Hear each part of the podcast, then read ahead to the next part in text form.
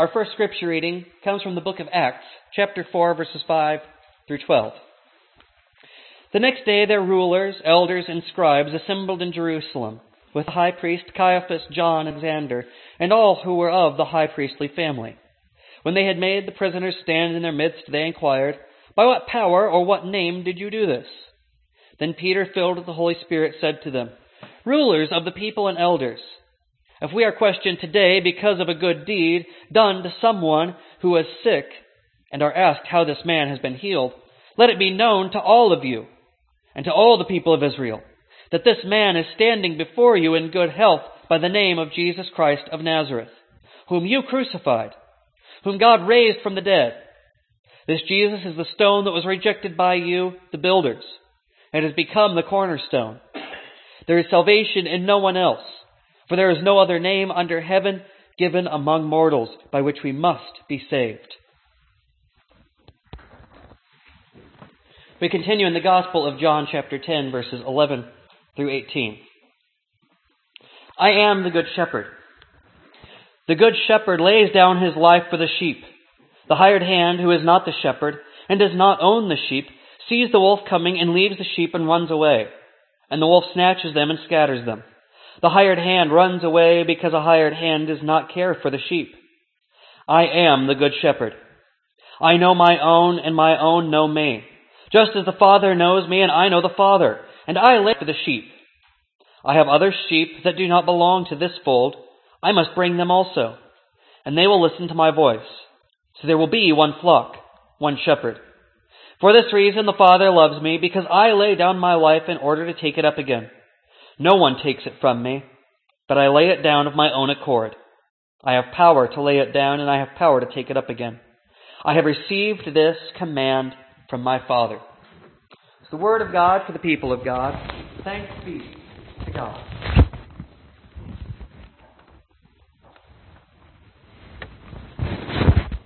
We come to the end of our first half of our Easter series, Risen in Christ.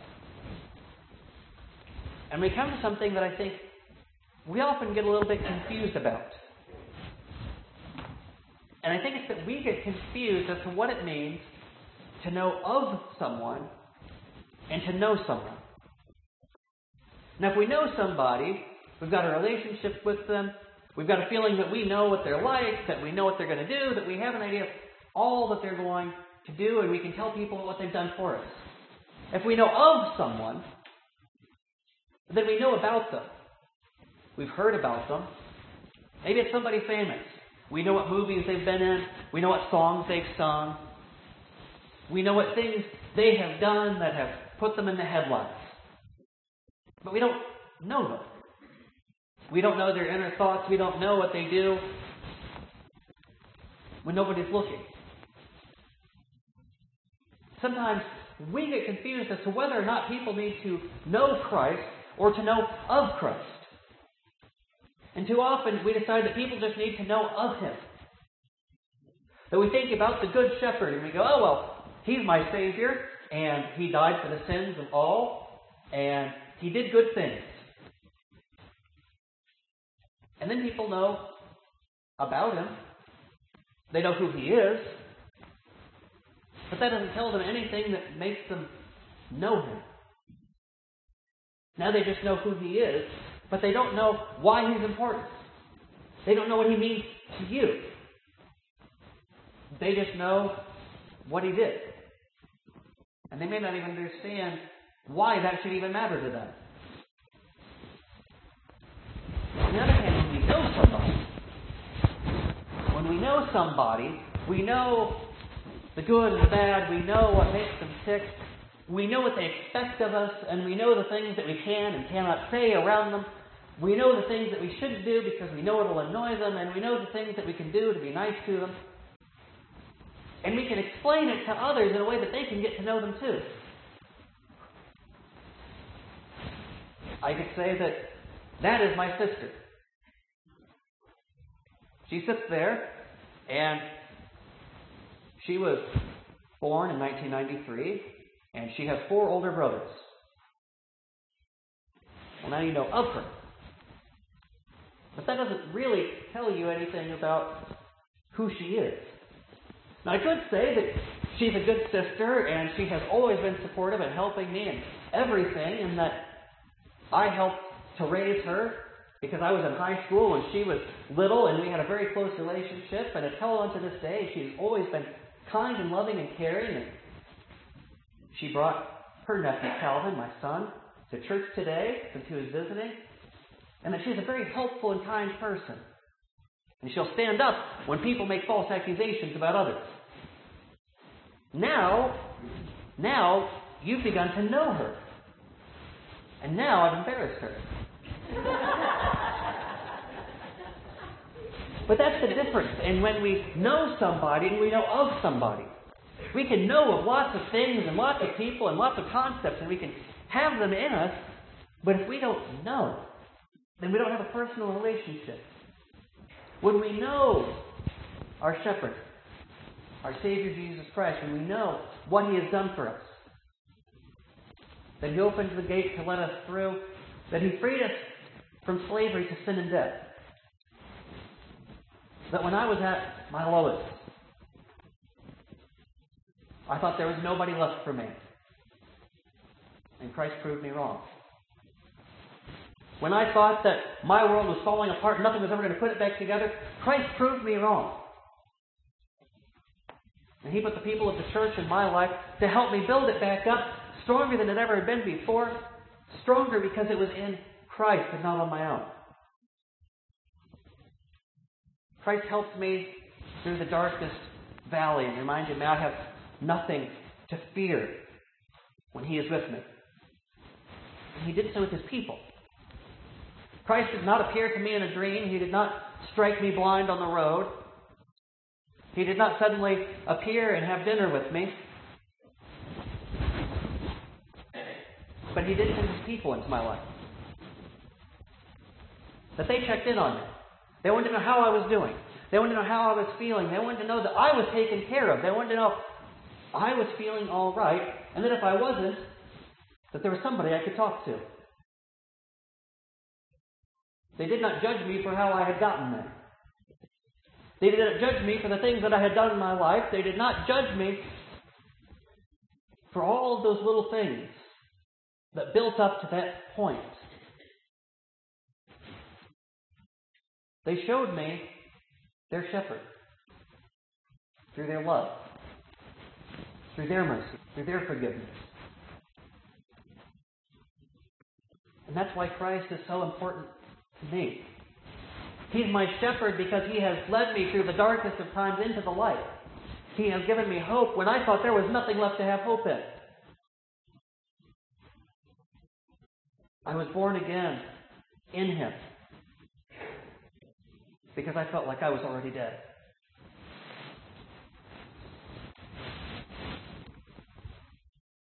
We have to be willing to tell that story.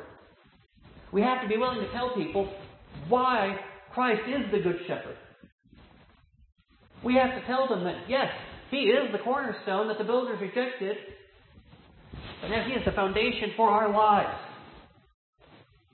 because of His love, because of His mercy, because He looks after us, even when we don't look after ourselves. And we have to make that a personal relationship. We can't just say, you can read and find out who he is, because that's not going to let them live Christ. They will live Christ in our kindness. They will live him in our love. They will live him in all that we do to help others. That we do it even when we think nobody is looking because we know that Christ is looking. We do it when we think it may not affect anybody else but the person we're helping because the person we are helping deserves God's love and God's mercy that we treat all people as children of God, worthy of a place in the kingdom,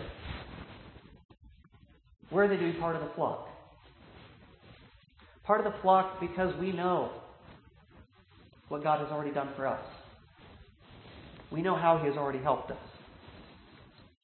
And we know that even if our faith falters and even if things get rough, we may trip, we may stumble, we may fall But Christ will not. We may fall behind, and the Good Shepherd will come back and take us back to be part of the flock.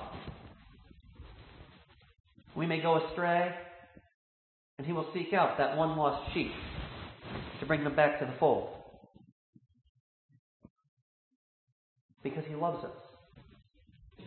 And He would lay down His life for each and every one of us. Not just as a whole, but He would lay it down for each and every one of you individually. That He would give His life that you can be saved. That's how I know the shepherd is good. That's how I know He looks after me. That's how I know that He watches over the gate. That He keeps others from leading us astray. That He helps us to know the truth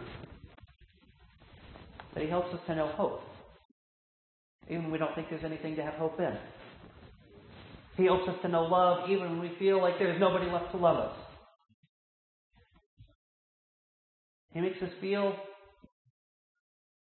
whole. Because in Him we belong.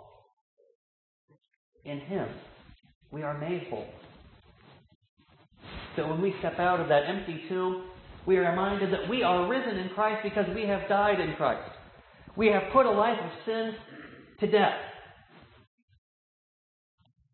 so that we can walk as children of the light, so that we can shine a light on our shepherd, that we can say, Him, and here's who I follow.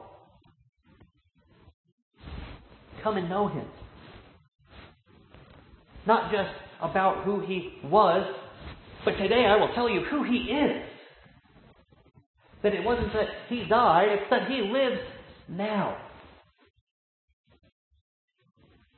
That if we are to live and ones risen in Christ, then we must let our sinful life be put to death. That we must take up our cross and follow him wherever he will lead us. That we may take it up that we may understand the sacrifice He made for every one of God's children. No matter how lost we may feel, no matter how lost they might be. That we treat every one of God's children as a potential member of His flock. And we do what we can to bring them in. Because they may already be doing good deeds. They may already be doing all those things that Christ calls them to do, and they just may not know who their shepherd is. They may just need that little bit of hope to get them through. They may just need that kindness that Christ has shown you to be shown to them. That they too may know the Good Shepherd that they may know the joy of knowing Him in their hearts, and then they may find the hope that we have.